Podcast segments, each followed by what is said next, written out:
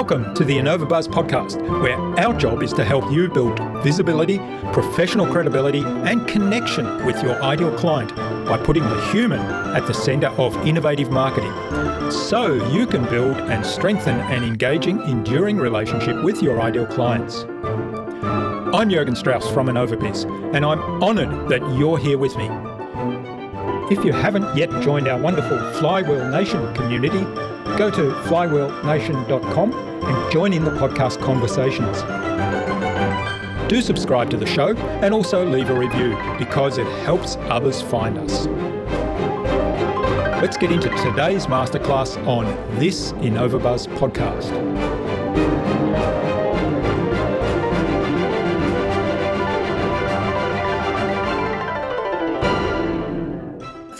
Every entrepreneur, even the $50 million entrepreneur who's gone from 10 employees to 50 employees and is now in three states and all of those kinds of things, the first question I ask is, What are we building? What's the vision? They have to really be able to articulate that. Yes, to me, because I'm asking the question, but most importantly to themselves. And they typically haven't written it down. Knowing you want to go over a million dollars is great. Do you want to build a company that eventually runs without you in it? Do you want to build a company that's eventually acquired? Do you want to be acquiring companies? Do you have the vision of building a legacy for your family? Or do you just simply want to not work for anybody else? I can hit a million dollars with all of those, but they look a little bit different and they're built to do slightly different things. So, really understanding what is it we're building and then where are we today? Let's get crystal clear about what the reality of the situation is today.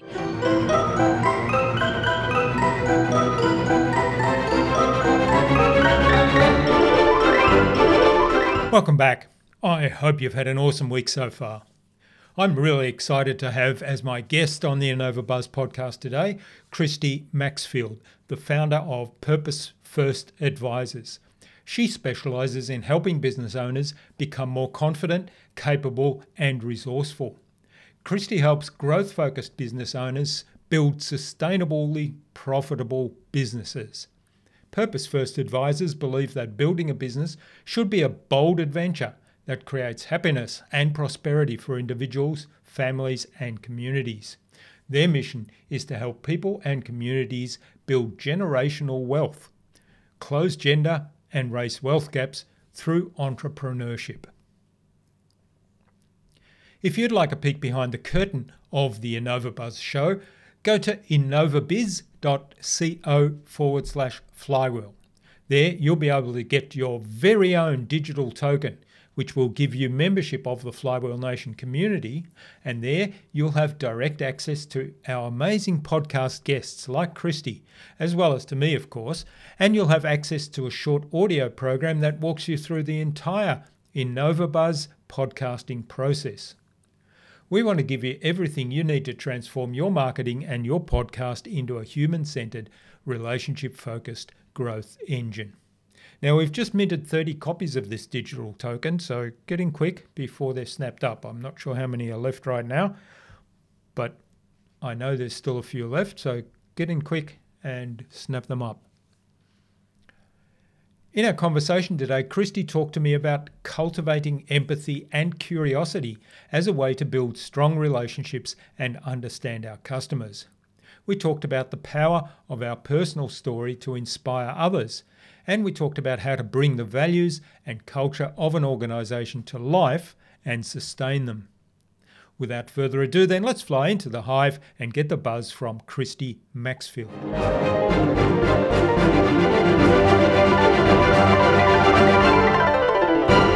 Hi, I'm your host Jurgen Strauss from InnovaBiz, and I'm really excited to welcome to the InnovaBuzz podcast today from St. Louis in Missouri, the USA, of course, Christy Maxfield, who's from Purpose First Advisor, and they have a purpose, no surprise. Their purpose is enabling people and communities to build generational wealth through entrepreneurship.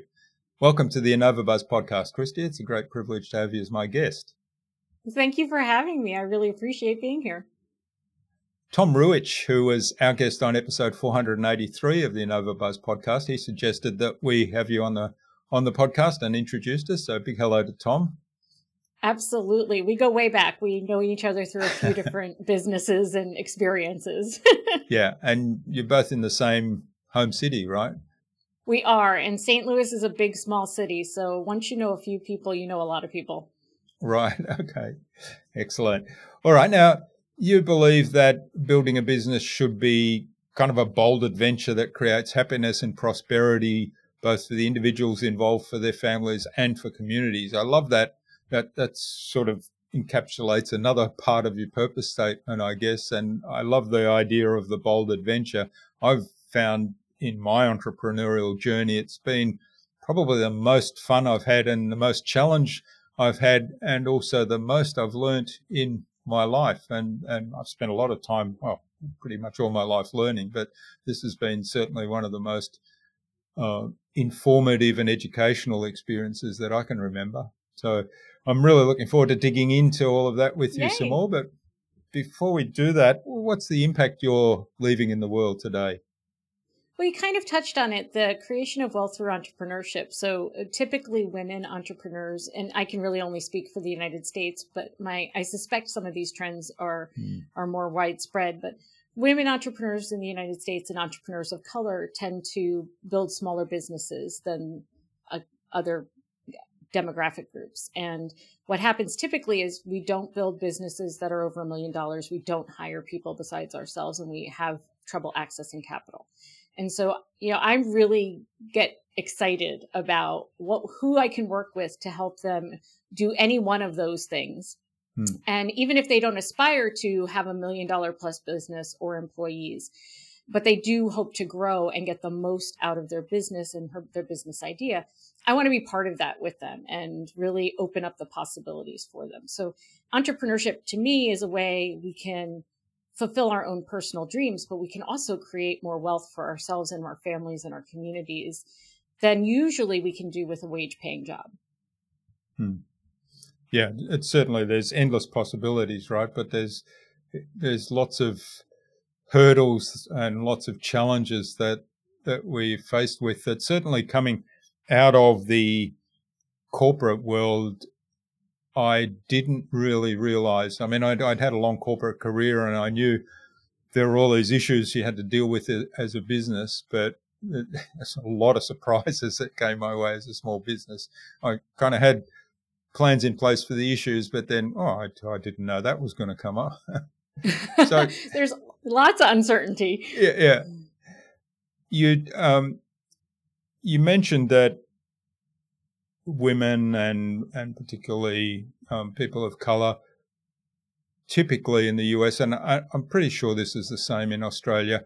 Um, there seems to be a, a, bit of a glass ceiling, if you like, on mm-hmm and maybe they set it themselves. Maybe it's it's um, the society that sets it because of the societal prejudices that that we still deal with these days. Um, what? How do you think? Like, what what are the key factors you think that influence that, and and what are some of the things that all of us could do to start to make it easier? Yeah.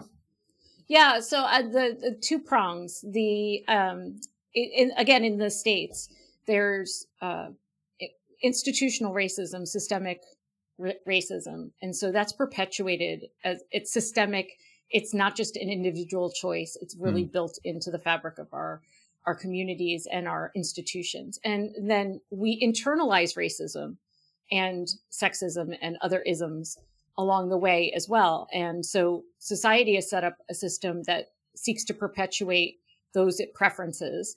And we internalize a lot of messages about what we could, should, or um, might want to do and be. So, really, the approach has to be twofold. How do we change the systems so they are more mm. equitable? They have less built in barriers to, to all the things that everyone wants to have a successful and fulfilling life.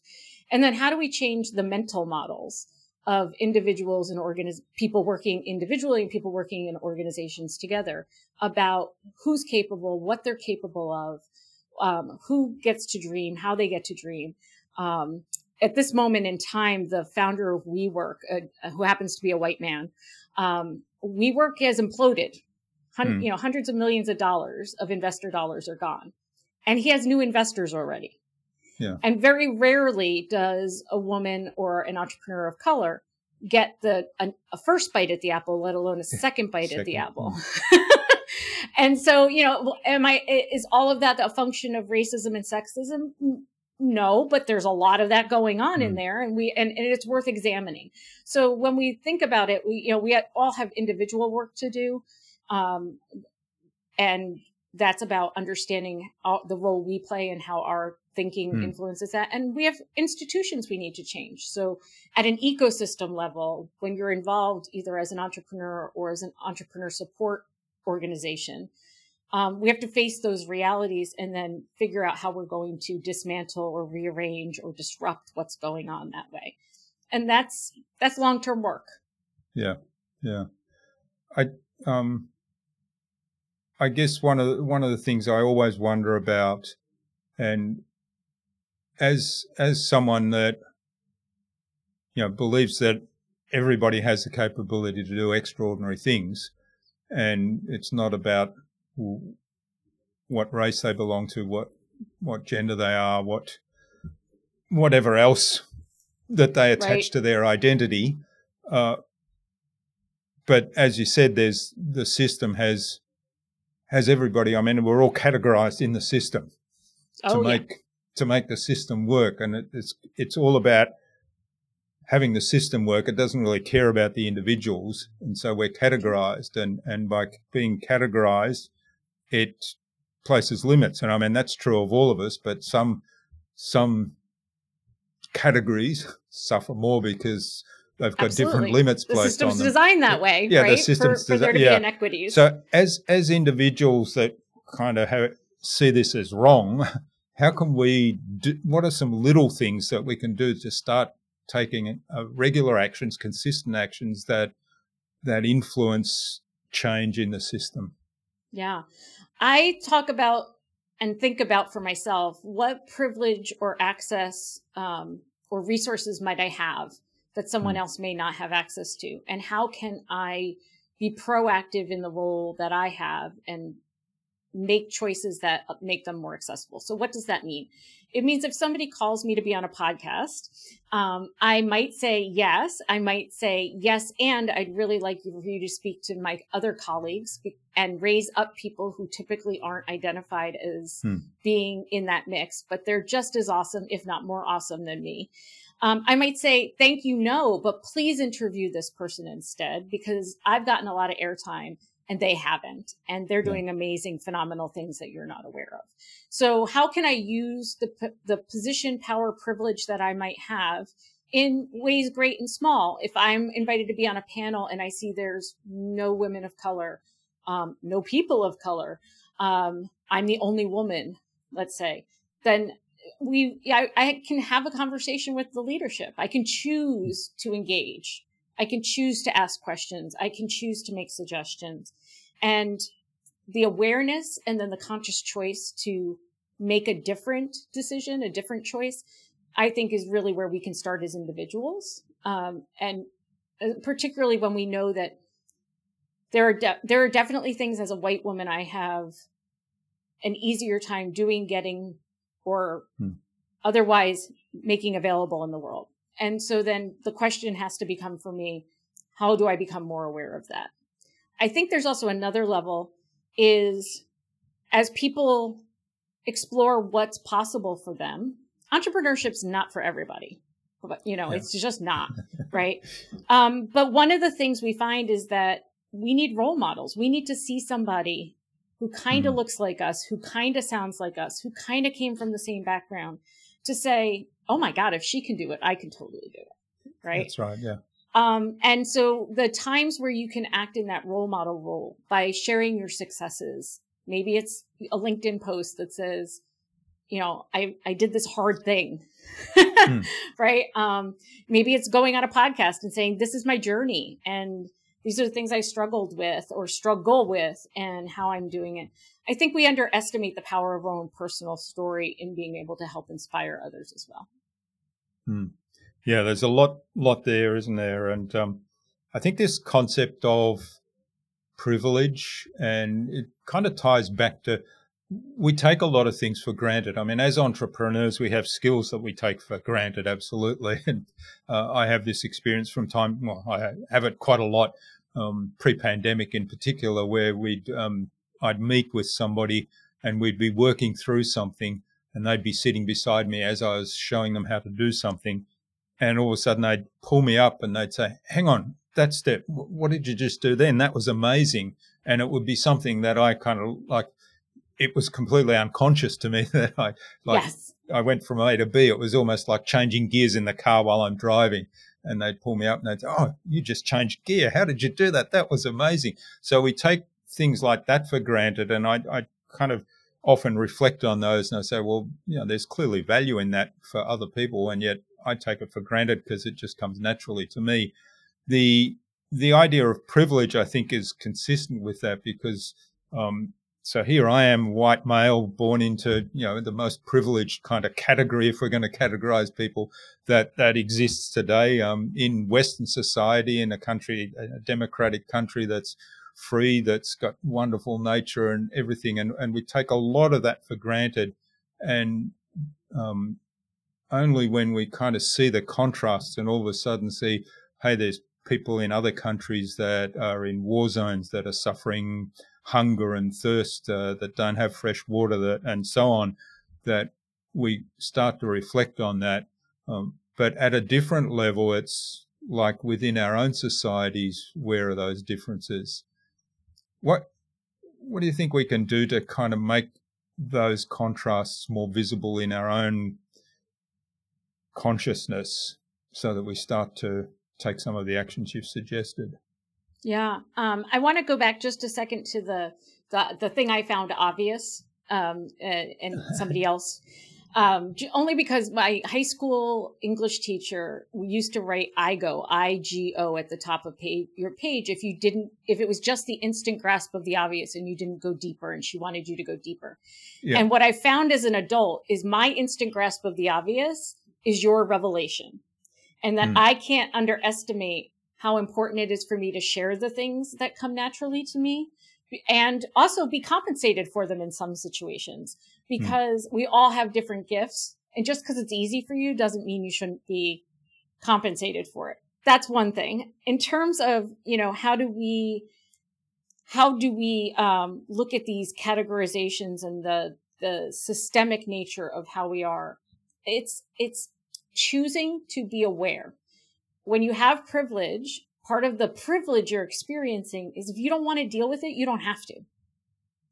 And so how do you put yourself in situations where you choose to be engaged in it? You choose to grapple with what's going on. Um, do you choose to go and meet with a group of black entrepreneurs and be there as an observer and a supporter knowing you're going to be the only white person in the room and hmm. that your needs are not the most important thing going on there. And are you, are you willing to go and support them? Are you willing to show up? Are you willing to ask them what they need rather than assume what they need? Are you willing to, um, you know, put aside whatever your personal agenda is or your ego is and really offer yourself up to, as somebody of service to say, I, you know, I want to support you I may not understand the best way to support you. Um, and please help me understand how I might be able to do that. And then when you do make a mistake, because you're going to make a mistake, hmm. be sincere in apologizing for it, offer to make amends, find out what it, you need to do to heal and repair that, and continue to engage. You know, don't, don't step away from it. Cause I think the privilege we have, and again, I can re- primarily speak from my experience is if I don't want to engage in these issues, I, for the most part, it's certainly on racism, I don't have to. Now on gender issues, a little harder for me to avoid. But um, but if but there are lots of things I can choose not to get into if I don't want to, and hmm. um, that leaves a lot of people doing a lot of heavy lifting who deserve to have the support of others who genuinely want to help them the way they want to be helped.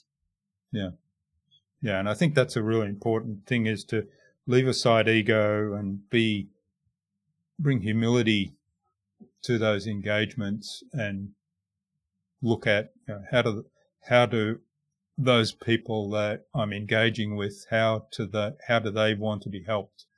Yes. How do they see me and what I can contribute? And and if I can, then do that.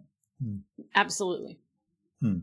And you, as you were talking about humility and you know, in the idea of racism, it reminded me and this this is probably an ex- it's, it's an expensive exercise, but it's probably an exercise that's worth doing for people if they have the opportunity. Um, and it's this: when I was in the corporate world, I had an international job. I traveled a lot. I traveled a lot in Asia. While I was mm. traveling in Asia, um, places like China or Korea, um, or even Japan, I would love to go out and explore on my own. That that was my I would take downtime outside of the work I was doing to just head out and explore. I'd take my camera and I'd go for walks in places that were off the beaten track. Now, yeah. there were two things there. I was the only white person among uh, usually a lot of people who were different than me. Yeah. But, you know, it's not that they were different. I was different. And you were on their and, turf. and I was on their turf, exactly.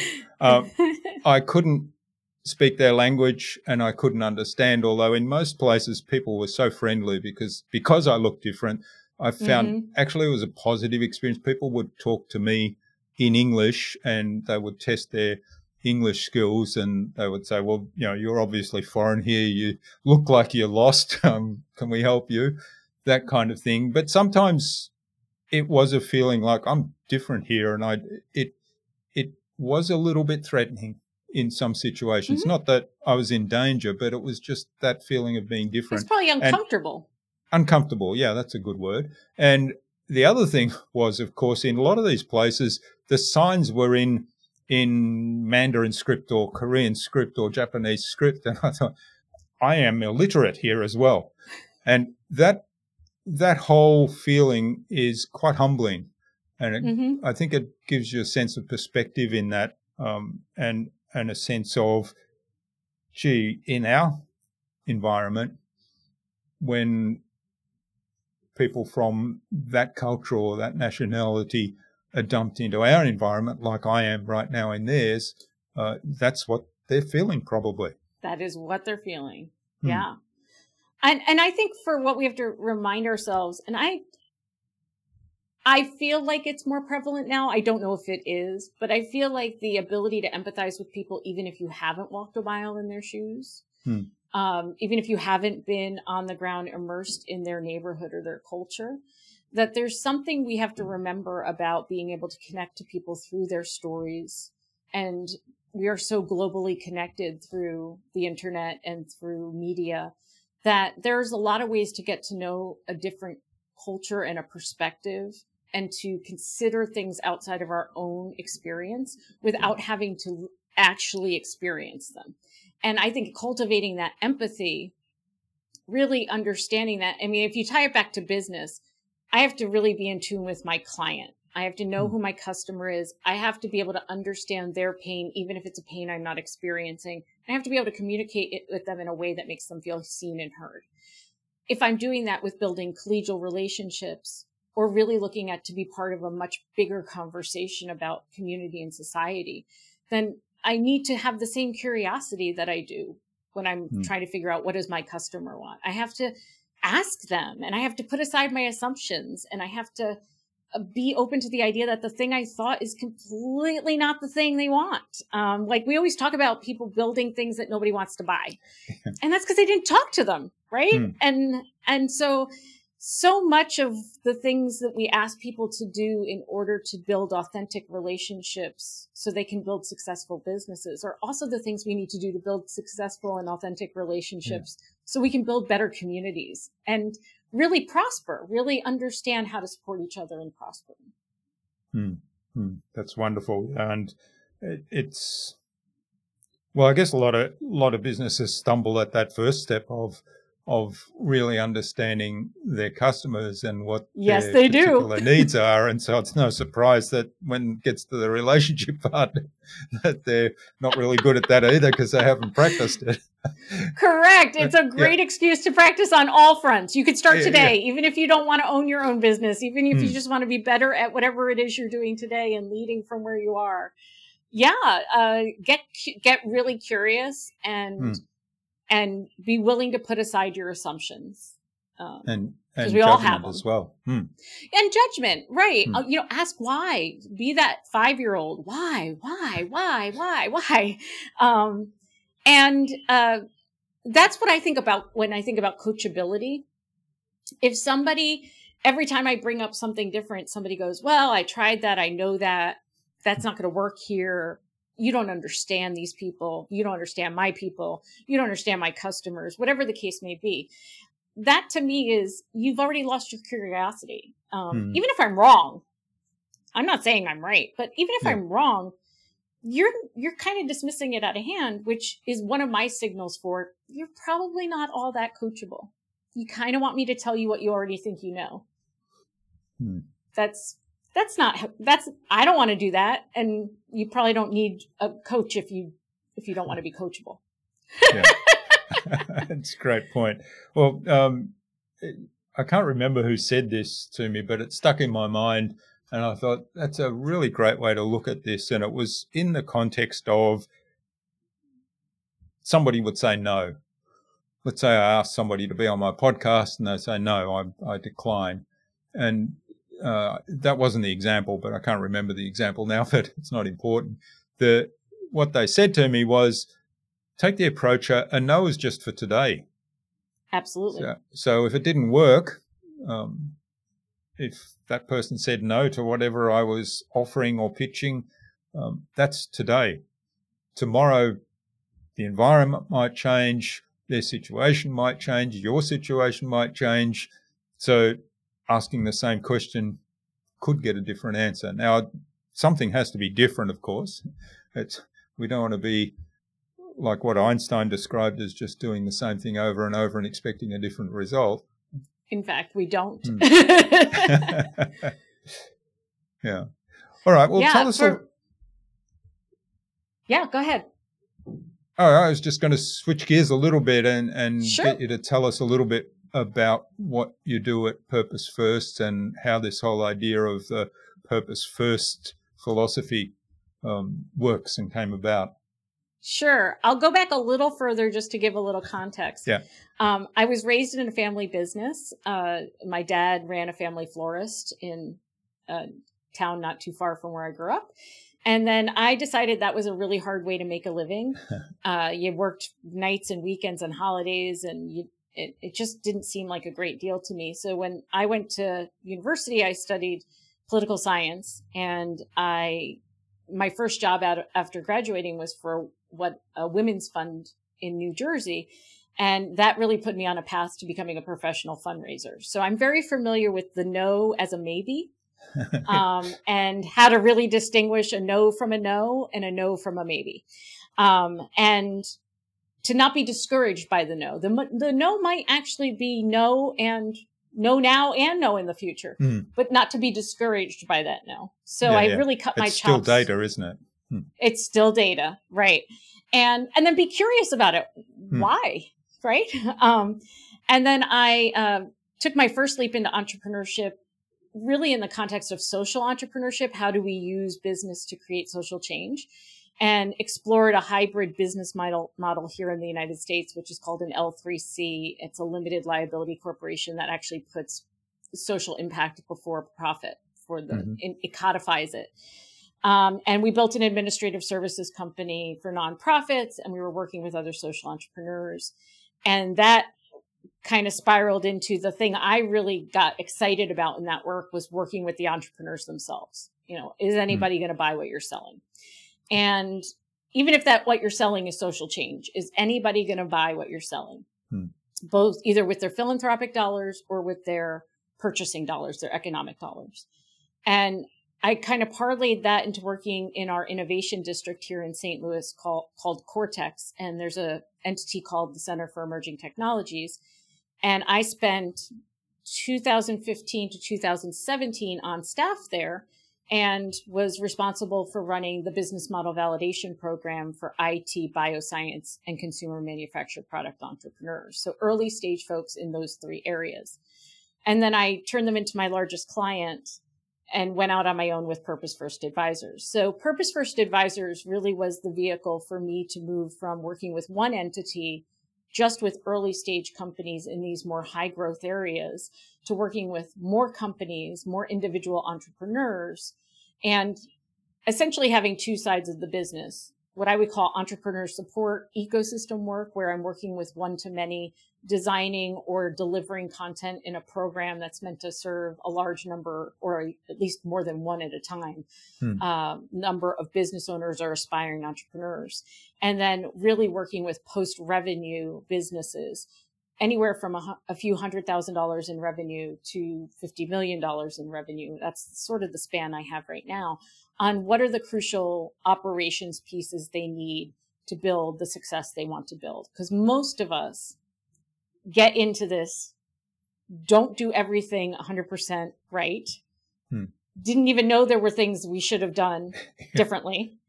Um, get some traction. People buy what we're selling. Hmm. We're excited about that we get a whole bunch of ideas. We have a lot, a lot of um, untapped potential in the business, and we really can't unleash it until we create some systems and processes, until like, we identify the kinds of people we need, until we are intentional about building culture, and until we really sit down and run the numbers, which hmm. a lot of us don't do early on. And then as we grow, all those things have to morph because what works with a small company doesn't necessarily work with a mid-sized company, doesn't necessarily work with a large company. Hmm. And so there's, there's this constant iteration of how to actually make the business work. So purpose first advisors for me is working with those folks who are growth oriented, whether it's going from $250,000 to $500,000 or going past a million or going past 50 million. How can we um, set you up for success from an operations perspective to really make that possible? And frankly, it's working one on one usually with the owners yeah. who are in the trenches doing the work, building the business to take it from where it is today to where it wants they want it to be. Hmm. Yeah, well, you touched on a lot of different aspects of business and, and the growth there. You talked about culture, you talked about the systems, you talked about the numbers, the financial um, aspect, and what was the fourth one? Um, culture, process, people, numbers. People, yeah, I think people was the one I didn't mention. Um, in terms of say say there's somebody with a, a, small business they're at this sort of just under the 1 million that that magic ceiling that you talked about yeah. earlier and they're saying well i want to break through that i want to get to the next level to 5 or the 10 million level what are the most critical things what are the things that sort of have to get done first of yeah. you know of those categories, or is is there no one that's more important than others? It depends. Um, I, I, but uh, for every entrepreneur, I even the fifty million dollar entrepreneur who's gone from ten employees to fifty employees and and is now in three states and all of those kinds of things. The first question I ask is, "What are we building? What mm. what's the vision?" And they have to really be able to articulate that. Yes, to me, because I'm asking the question, but most importantly to themselves. And they typically haven't written it down. So hmm. knowing you want to go over a million dollars is great. Do you want to build a company that eventually runs without you in it? Do you want to build a company that's eventually acquired? Do you want to be acquiring companies? Do you want to, do you have the vision of building a legacy for your family? Or do you just simply want to not work for anybody else? Hmm. Those are all, I can hit a million dollars. Yeah. With all of those, but they look a little bit different and they're built to do slightly different things. Hmm. And so really understanding what is it we're building and then where are we today? Let's get crystal clear about what the reality of the situation is today. Are you living paycheck to paycheck in terms of getting paid by your clients? Um, have you built a reserve? Who, what's in place? Who's in place? what isn't in place, who isn't in place. Um, so what's the current state of the business? And then from there, what is the natural next step we need to take if we know in this case the goal is to to reach the million or exceed the million dollar mark. Um, it, and that's why it depends. So if hmm. you don't have a really good handle on your numbers, we probably need to start there. Yeah, if you yeah. have a pretty good handle on your numbers and your counting's in pretty good shape and we can talk through pricing and that seems to be pretty solid. Okay. Do you have enough people to do the work that needs to be done? Are they the right people in the right seats doing the right thing? Are you still having trouble delegating? Because almost every business owner I know has trouble delegating. That's because you need to write things down about how you want them done. Hmm. That takes time and it's boring and you don't want to do it. But it's really the stepping stone from doing it all yeah. yourself to handing exactly. it off to somebody else. Hmm. So, you know, you kind of go through these natural ideas and sometimes we have to deal with things on parallel tracks, get the numbers in place while we're talking about hmm. the org chart. And sometimes we have other things that are clearly most urgent until we address those we're not going to be able to get anything you know everything else is window dressing until we address those so it looks a little bit different but those are the hmm. themes we talk about because okay, no matter yeah. how special your business is because i know some of us are like you just christy you need to be in this industry to really understand it probably not i probably hmm. need to really understand the business of your business and you need to be the expert on the industry and we can mm. probably make some magic happen. Mm. yeah that's so that's always I, I, talk a lot about systems in the past and developing good sound processes and one of the things i heard a lot was uh, our industry is different. Yeah that, that's oh, not going to work. so different. So different. Yes it is. And hmm. we need to do that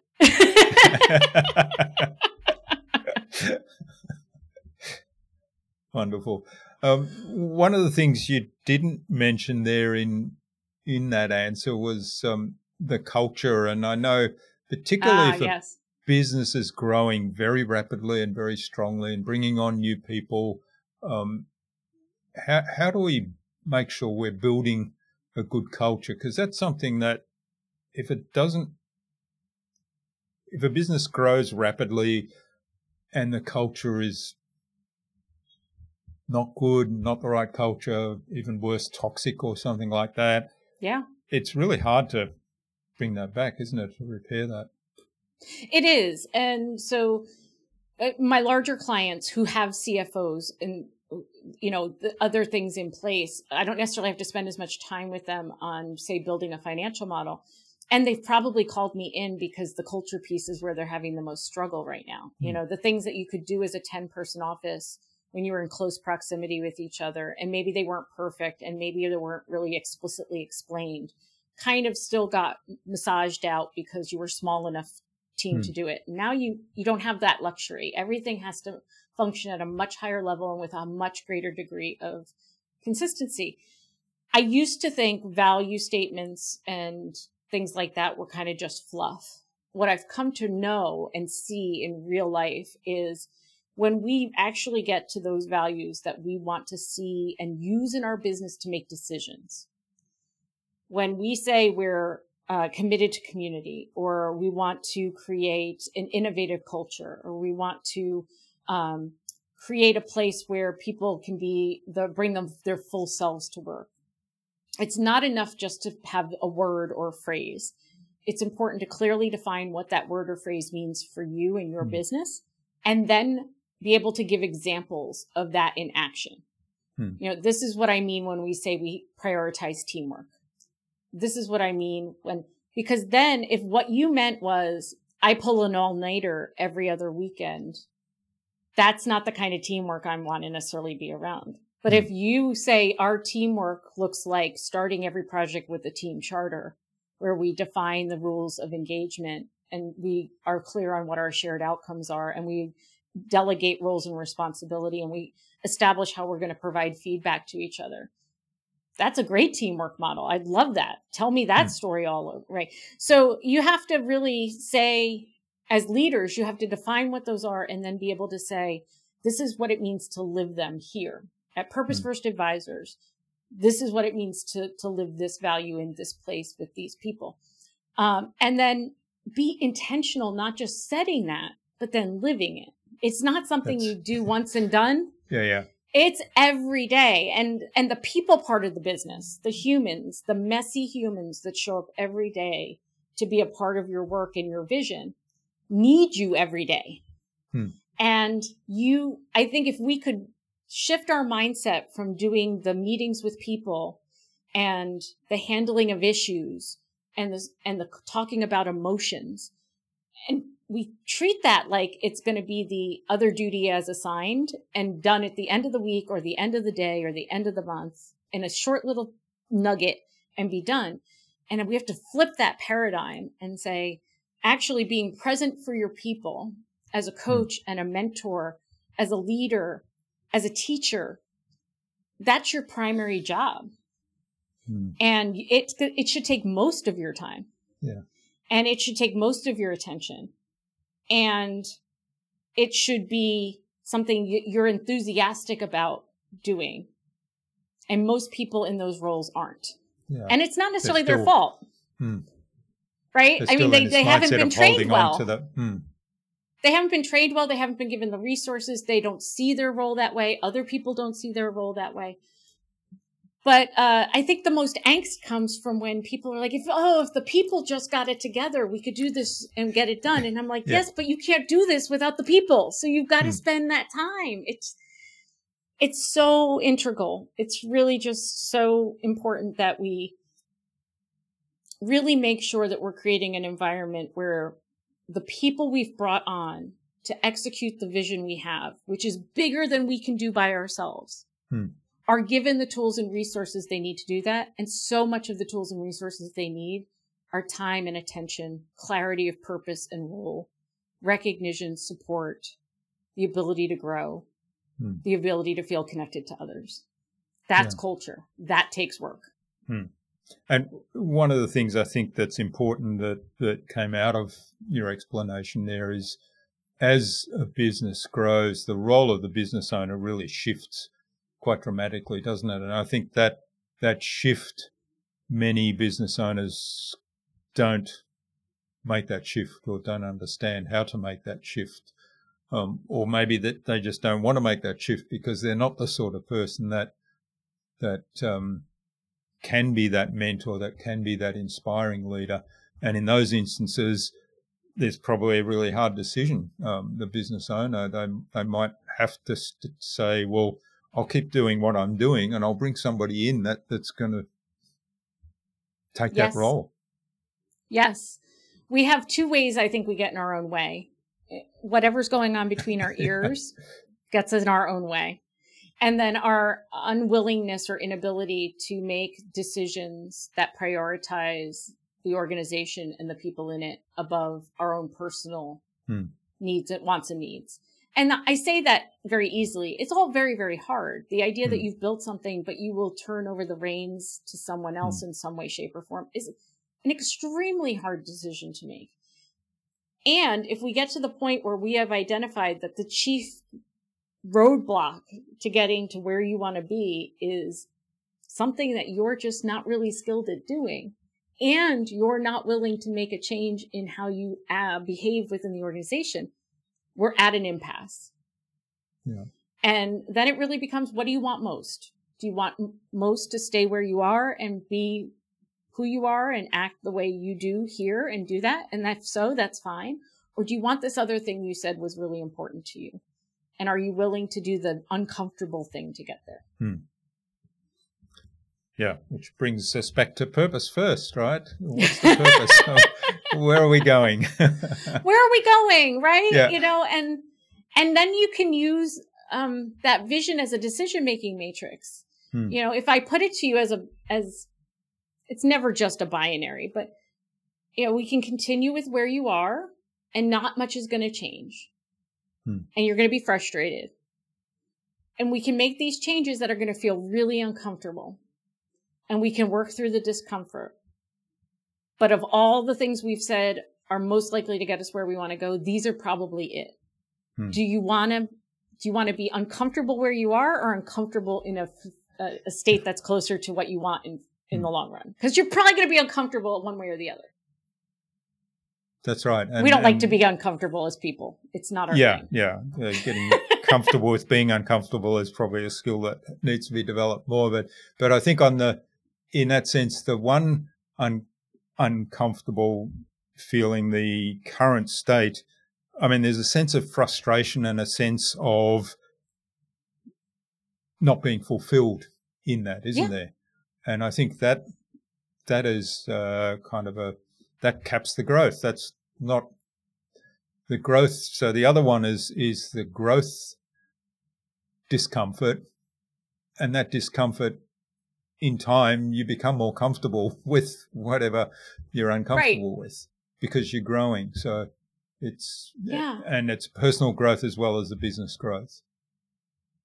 It is. And that doesn't hmm. make any of these any of it easier. It just no. means that if we can have a conversation that acknowledge like if we agree on what reality is and then we agree on what we aspire to achieve and we agree about what we think we need to do between to get us between here and there then it really becomes about making decisions. And that's often where we feel like if i make this choice i'm cutting off all other options. Hmm. and people don't like that either. And so the the act of choosing, the act of realizing there's a finite amount of time, there's a finite amount of money, there's a finite amount of capacity, and even not choosing is a choice. Hmm. That's right. So, you know, we might have to really the process of working together might be to really explore that deeply and say, you know, this this is the, the this is at the point in the road we're at.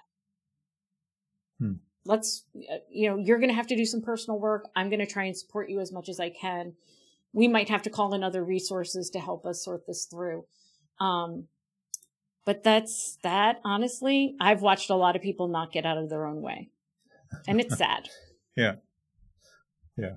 The on the other hand i mean i've been in situations like that and when you make that decision then it's almost like there's a weight off your chest. You're sort of scared and nervous about this decision you've just made and, and what you have to do to what the next action steps that you have to take. But at the same time, there's this enormous sense of relief because kind of things have just started. Like it's almost like the, the veil has been opened up and you're starting to see a bit further. Yeah, and your team, if, uh, if your team feels better too, because if hmm. you say you want one thing and they start to do the things they know are necessary to get you there, and then you switch course, hmm. then there that throws them off. That's really hard for them. And so when you actually commit to a direction and define what success will look like and support them in supporting you in making that happen, then you can all row in the same direction. And when mm. it gets scary, you can turn to your your rowing buddy and say, "This is really scary. yeah, let's keep rowing. Row yeah. faster, right?" Yeah. um, versus saying to your you know your rowing buddy, uh, "I'm going to change direction completely because yeah. I'm, I'm going to out. I'm going to pedal backwards. Now. I'm paddling backwards on you, and I'm pressing on the imaginary brake as hard as I possibly can, yeah. um, which just causes a whole nother set of problems. Hmm. Yeah, great. I love that. Love the metaphor. Yeah. well, this is fabulous, Christy. I could go on talking these things for ages, but uh, I'm just aware of the time. So I think it's a good point oh now goodness. on that on that yes. note to move on to the buzz, our innovation round. It's the same five questions that I ask of every guest. And yes. the idea is that you'll give us some really insightful answers that will inspire the listener to take some action today as a result. Okay. So, what's the number one thing anyone needs to do to be more innovative? Innovation is really tied to curiosity. We said it before, but yeah. um, question the default. If you're hmm. truly looking to do something in a way that it hasn't been done before, then you have to question the way it's being done. Hmm. Why is it being done like that? Yeah, I love that. Yeah. And there's this famous story about the the um, the width of the railroad tracks, which yes. is stand, standard across all the world, and and why that is. And um, when you dig into it, it's because that was the the width of two horses' rear ends. yes, to, yes. to enable two horses to be put onto Roman chariots. And they formed the ruts in the roads, and so that became the standard width. There's lots of things that go back to somebody choosing something yeah. that at the time made a whole lot of sense. Yeah and may not make a whole lot of sense anymore. Exactly, yeah. So there's it, it doesn't there's no relationship between the road width of railroad tracks and, and it's not a magical but, measurement. Yeah, yeah. but that's the way it is. Yeah. So question everything. Question. All right. What's the best thing you've done to develop new ideas? I meet new people and have new experiences. I think that's the way you develop new ideas because uh, honestly, sitting alone in a room, there's great purpose to meditation and reflection and quiet time to yourself. And there's lots of ways to have different experiences and interact with different people. And I think the more you can do that, the more likely you are to hmm. to experience the things that are going to help you generate new ideas and see things that you just didn't see before. Yeah, yeah, it comes back to um, what we talked about earlier around the empathy and yes. having an understanding for other people. So those interactions and those experiences certainly build that. Yes. All right. Do you have a favorite resource you use most often? My favorite resource. I actually wrote a few notes so I wouldn't forget. Um, my um, and the resources um, in in general. Um, I love to track my time uh, so that I can really understand how, what I'm working on and what I'm mm. doing. It makes my pricing better. Um, it makes my workflow and being able to schedule for capacity better. And it also takes away the ability for me to pretend that I'm actually spending time doing things that I'm not actually doing. Yeah, right. Yeah. Um, and so in terms of those tools, like just in terms of how do I work better and smarter, I really like tracking my time mm. gives me great great information. Yeah, yeah, that's interesting. I I kind of do it a little bit, um, but it's more it's it's not tracking the time as such. It's more a reflective thing. So what have I done this morning? And going back, okay, that's that's good. Um, and how's that compare with my plan that I've actually yes set up yesterday? that I was going to do today. Um, and the other thing I do do time blocking which I find really useful. I like that as well. I set myself an hour now to work on this, and I have to set a timer for that because if I get really focused on it, all of a sudden I'll be like, oh, it's um, four hours have gone already. Yes. And also, if I want a project to be, if I know something's due in the future, going and blocking off the time to do it in the pieces, you know, making sure that I don't have to rush at the very end. Mm. Um, so using using that calendaring purpose, that time blocking purpose, both to make sure I spending the amount of time I want to spend on something, but hmm. also mm. making sure I put the time on in advance and don't have yeah, to so yeah, so suddenly borrow it got, back from somewhere else yeah. at the last minute. You've got a deadline and you can't get to a whole lot of other things because you have to meet that deadline for one particular yes. project. Hmm. All right. Now, what's the best way to keep a project on track or a client on track if I, you're working with a client? I really like team charters or project charters. This having a very simple document that's very straightforward. So it's not personal, right? Hmm. It's not about, well, Christy wants to do it this way. It's we've come together and agreed this is the project goal or this is the outcome we want from working together um, these are the things we're going to do to try and make that happen. Here's who's responsible for what. This is how we're going to operate. Um, this is okay behavior. This is not okay behavior kind of hmm. thing. And if we run into an impasse, here's how we're going to resolve conflict. Those to me just make everything that we, we think we know, the implicit knowledge we think we have about how something's going to go, and they make it really explicit. And then we can come back to the document. So if we said we were going to have it done on Tuesday and it's now Wednesday and it's not done, we made an agreement. What happened? What can we learn from that? And how do we make sure this doesn't happen again?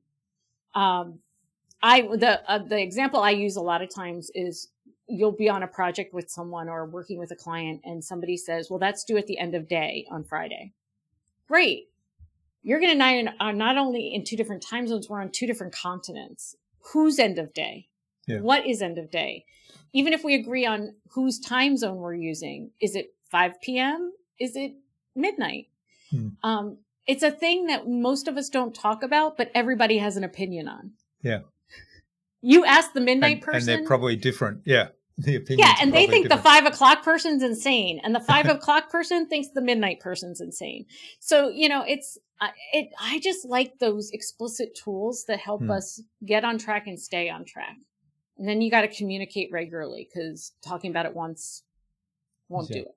Yeah, and that that needs to be visible. And then, of course, it's pretty easy then to say, um, okay, that that hasn't happened the way this? we agreed. Yeah, how do we change this? And what do we? I like how you said, you know, what do we learn from that? So it's not just ar- around saying, okay, bad, Jurgen, you didn't do this. It's it's around, well, what happened? Why, you know, what can we? Where's the gap? What can we do to to make sure that yeah. doesn't happen again? Hmm. Absolutely. Yeah, love it. All right, and the number one thing anyone can do to differentiate themselves. I am going to read, I'm going to look at my notes very briefly because I want to also make sure I, I don't miss anything. I think your differentiation comes down to being really clear about who your ideal client is and not being afraid to focus. So I advise people to spend their time and money trying to connect with the people who are most likely to buy from them. And hmm. in my experience, those are people already spending the time and money to solve the problem that you solve. Yeah. And now you need to get in front of them with a better solution. Hmm. If someone else comes to you and wants to pay you money, who's outside of your ideal target market, but you still want to take their money, take their money, do business with them, but don't spend your time and money yeah. trying to attract them. So I think d- the key to differentiating is being different and not trying to appeal to everybody and being really specific about who you're a good fit for. And yeah. then sticking with that and not, yeah. and not, uh, trying, not being wooed or swayed to try and be more to everybody just because you might be missing the boat somewhere. Don't mm. let fear of missing out make you drift away from really defining mm. who you are and who you best serve. Yeah. I love that. And, um, you know, we, we spend quite a bit of time with clients and, and we've got training programs on really defining your dream client. I like to call it the dream client. So who is it? Like if you, you could only work with one person and, and you were stuck on a desert island and that person was stuck with you, who would you choose? What would they look like? what would they yeah. do? What, what do they believe? What are their values? we go into all of those things. And I like that you said you pointed out that if somebody else comes to you to pay money and you want to do business with them, then do business with Take them. Take their because, money, do business with yeah, them. Yeah, right. Because that's that's a lot of the pushback I get is, but what happens if, yeah, um, I mean, I, will miss yeah. out on some business there. What what happens? I, I if somebody because they'll describe their ideal client and then they'll say, "But what about everybody else?" Yeah, yeah. Like, okay, if they find you, and you want to play together, play together. Yeah, yeah. So I love that, and, and but don't spend money marketing spend or money. or yeah to to people outside of that dream client realm. Yeah, love it. Yeah. Hmm.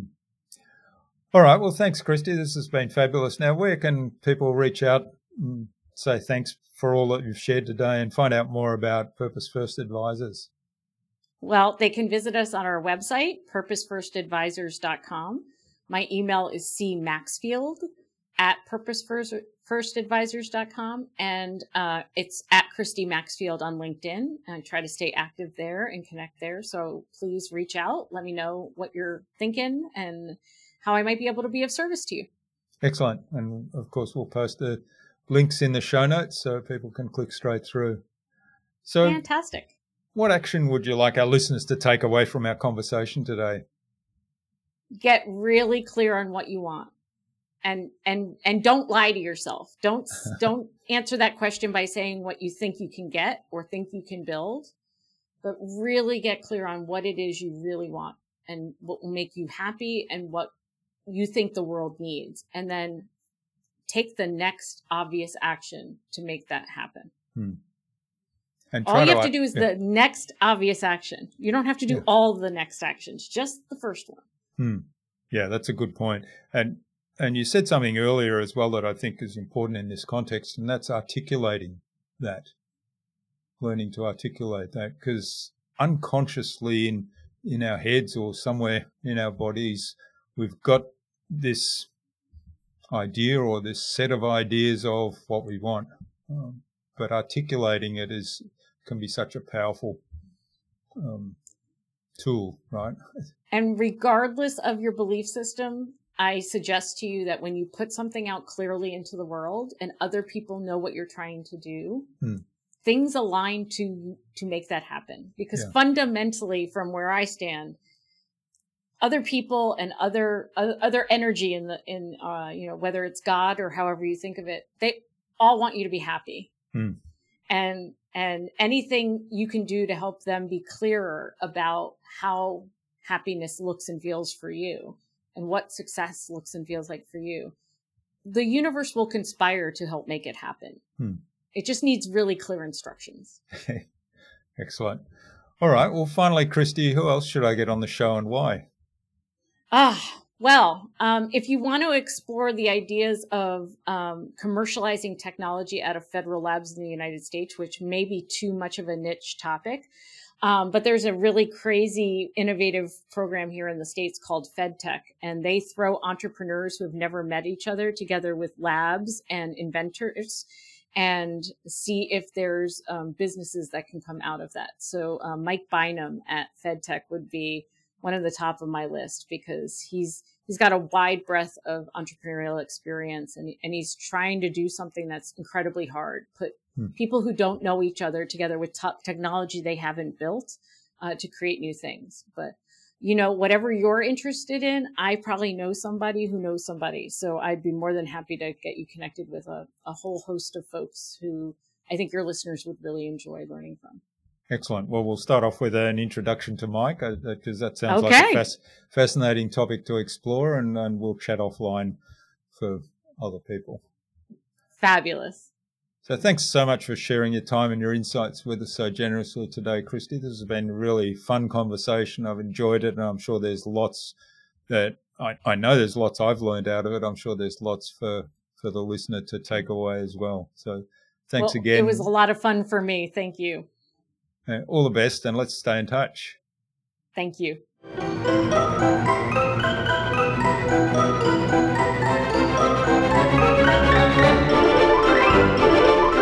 I hope you enjoyed that insightful and really informative conversation with Christy and took something away from her episode, most importantly. Now I invite you, get really clear on what you want, what will make you happy, and what the world needs. Match them all up and be totally honest about it. Don't make something up that's fantasy. Be really honest with yourself. Then articulate that vision of success and happiness.